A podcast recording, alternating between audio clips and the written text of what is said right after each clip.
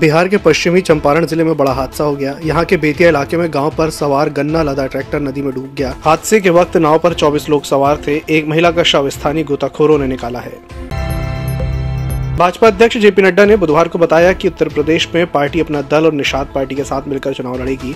नड्डा ने बताया कि सहयोगी दलों के साथ सीटों पर सहमति बन गई है। एनडीए यूपी में चार सौ तीन सीटों पर चुनाव लड़ेगी।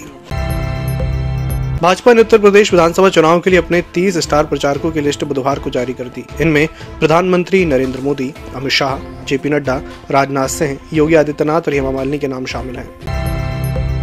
अमित पालेकर गोवा में आप के मुख्यमंत्री पद के उम्मीदवार होंगे। अरविंद केजरीवाल ने पणजी में बुधवार को इस बात का ऐलान किया। पालेकर भंडारी समाज से हैं, पेशे से वकील हैं। उन्होंने पिछले साल आम आदमी पार्टी ज्वाइन की थी। हिमाचल प्रदेश जनजातीय जिला लाहौल स्पीति में नेशनल हाईवे तीन पर एवलॉन्च लॉन्च हुआ। घाटी के रूपसांग, मूलिंग, नाला सहित पांच स्थानों पर रास्ते बंद होने से पांगी से कुल्लू आ रहे साठ यात्री लाहौल घाटी में फंस गए थे। घाटी में फंसे सभी यात्रियों को देर रात ग्यारह बजे तक रेस्क्यू करके जिला मुख्यालय केलोंग पहुंचाया गया, जहां उन्हें एक नया सर्किट हाउस में ठहराया गया है। ई एम एस टीवी के यूट्यूब चैनल को सब्सक्राइब करें और बेल आइकन दबाएं। साथ ही E M S news app download करें।